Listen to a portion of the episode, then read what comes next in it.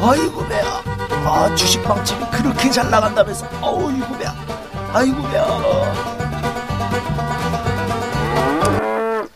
예 안녕하세요. 다음 카페 주식빵집의 주식 이야기에서 진행하는 빵집 세시봉 3월 31일자 방송 시작하도록 하겠습니다. 아 당초 기대와 달리 시장이 빠져버렸습니다. 뭐 2,000포인트 근처에서 이제 뭐 초반에 출발이 나쁘진 않았는데, 장중앙, 장중에 몇 가지 어떤 돌발 상황이 발생을 하면서 이제 지수가 밀려 내려오는 이제 그런 모습이 나왔는데요. 아, 시장이 내렸고 또 오늘 외국인 투자자들이 매수 규모를 좀 늘리지 않을까. 저도 이제 아침 모닝빵집에서는 이제 좀 어, 매수가 늘어날 가능성에 대해서 이제 설명을 드린 적이 있습니다만 오히려 반대로 이제 매수가 들어오지 않고 이제 매도가 늘어나는 이제 그런 형태가 됐는데요. 아, 오늘 외국인 투자자들의 매도가 나왔던 요인은 이제 몇 가지로 분석이 한 두 가지 정도로 나눠보면 될 것 같습니다. 이거 장중에 뭐 제가 뭐 설명을 드렸던 내용인데 그러고 나서 이제 나중에 뭐 코멘트도 좀 비슷한 게 나오던데요. 그러니까 우선 환율 부분에 대해서 이제 첫 번째로 얘기를 좀 해야 될 것 같아요. 그러니까 환율이 그 동안에 계속해서 이제 그 하락세를 보였죠. 그러니까 환율이 1200, 거의 1300원까지 가는 거 아닌가? 뭐 이런 식으로 이제 분위기가 만들어졌다가 환율이 빠지기 시작하면서 지금 1150원까지 깨져버렸거든요.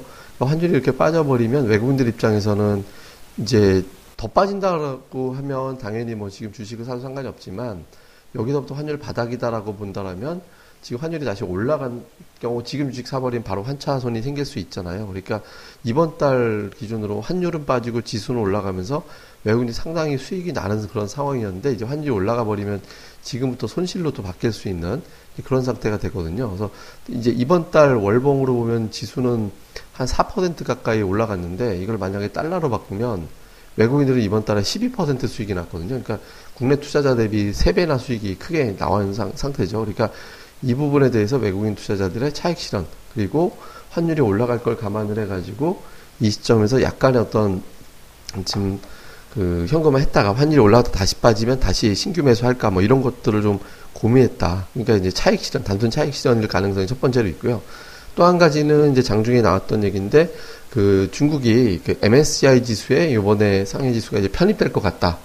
예, 그러니까 편입될 가능성이 있다라고 얘기가 이제 나온 거죠. 그러니까 중국 A 지수가 편입된다. 근데 이게 편입된다라는 건 사실 이 얘기가 처음 나온 건 아닙니다. 그러니까 편입을 검토한다는 얘기였지 편입 확정되는 건 6월이거든요.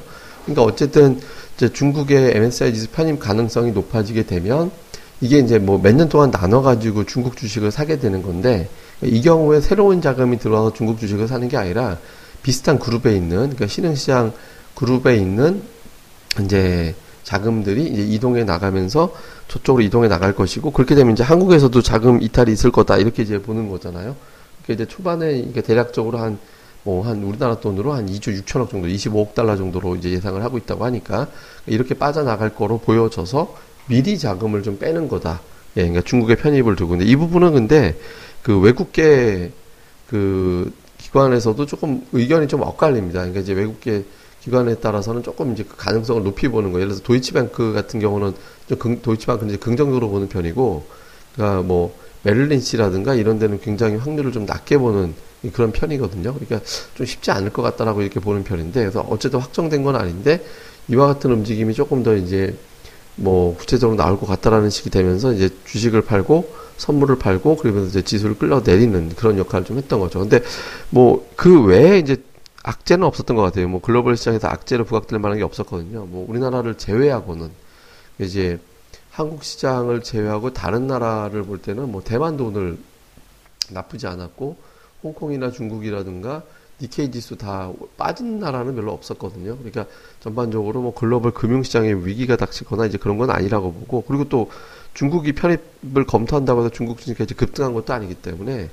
아마도 이런 부분들과 3월 마지막 그 이건 뭐 결산매도 나왔을 때 3월 수익이 확정되는 건 아니지만 어쨌든 이제 3월 그 말 기준으로 어떤 차익 실현 물량을 결정을 지으려고 하는 그런 매도가 좀 나온 게 아닌가 이렇게 생각이 됩니다. 그래서 뭐 이렇게 지속성이 있다라고 보기는 좀 쉽지 않을 것 같고요. 어쨌든 일시적으로 이제 한 번 정도 뺀 게 아닌가 싶습니다. 다만 이제 여기서 조금만 조심해야 되는 게 어쨌든 오늘 외국인 투자들이 선물이 매도가 나왔잖아요. 큰 뭐 크게 매도가 나온 건 아닌데 어쨌든 그 동안에 선물 매도를 그렇게 많이 안 하고 이제 매수 뭐 그렇다고 매수를 많이 한 것도 아니지만 조금 외국인들이 선물 중립보다는 조금 우, 위쪽으로 보면서 이제 매매를 해왔거든요.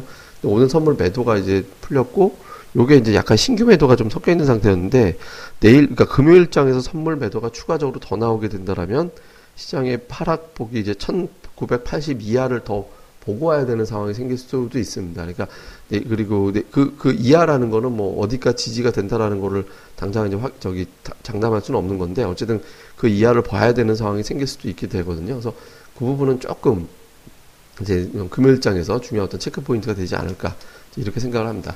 일단 근데 전체적으로 좀 보면 시장이 뭐 이렇게 일방적으로 두들겨 맞을 만한 어떤 상황은 아니라고 봐야 되거든요. 그러니까 뭐 한국만 이렇게 쑥 빠진 것도 아니고 다음에 이제 중국이 편입되는지 여부는 6월에 확정되는 거기 때문에 4월, 5월 두 달에 거쳐서 이제 뭐그 변수가 그 사이에도 많이 일어날 거고 지금 확정이 된 게 아니라 그냥 검토 수준으로 빤 거라면 약간 좀 뭐 검 쓸데없는 겁이라고 해야 되나?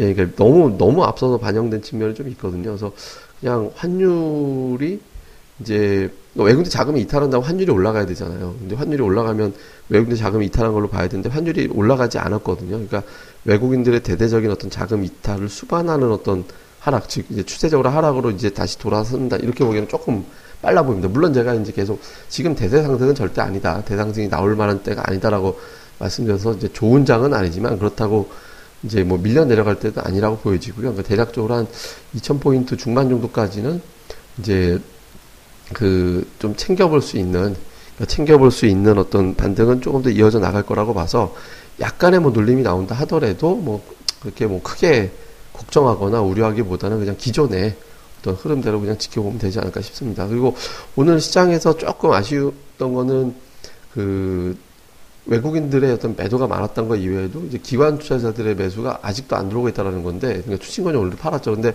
연기금이 이제 매수가 오래간만에 조금 이제 가동이 되는 모습이 좀 나왔고요. 그리고 그 매도하는 것도 중소형주 쪽 같은 경우는 오늘 매도가 그렇게 심하게 나오지는 않았거든요. 물론 이제 코스닥은 양쪽이 다 매도했긴 했지만 그동안에 이제 퍼붓는 듯한 어떤 매도는 오늘 나오진 않았습니다. 그러니까 대형주 쪽이 좀 재미없다 하더라도 중소형주 쪽에서는 이제 조금 개별적인 어떤 종목 장세는 충분히 나올 거라고 이제 보여지니까 그렇게 크게 이제 걱정은 안 하셔도 이제 될 것 같습니다. 그래서 기존에 어떤 뭐 관심주 그대로 이제 뭐 밀리면 오히려 매수 기회로 삼는 그러니까 뭐 IT, 화학, 건설, 증권 다음에 이제 코스닥 시장의 중성 쪽에서 OLED, 전기차, 제약 뭐 이쪽 오늘 제약이 좀 많이 빠지긴 했는데 뭐 이쪽 되는 종목들 꾸준하게 이제 관심권에 두면서 계속 가져가시면 될 것 같습니다. 뭐 이런 자세한 내용은 저희 카페 다음 카페입니다. 그러니까 주식빵집의 주식 이야기 다음으로 오시면 주식빵집이라는 카페가 있는데요. 그렇게 뭐 오셔서 또 많은 내용들도 공유하시고 자료들 많이 보셨으면 좋겠습니다. 예, 그럼 오늘 하루 마무리들 잘 하시고요. 저는 또 다음 시간에 뵙도록 하겠습니다. 감사합니다.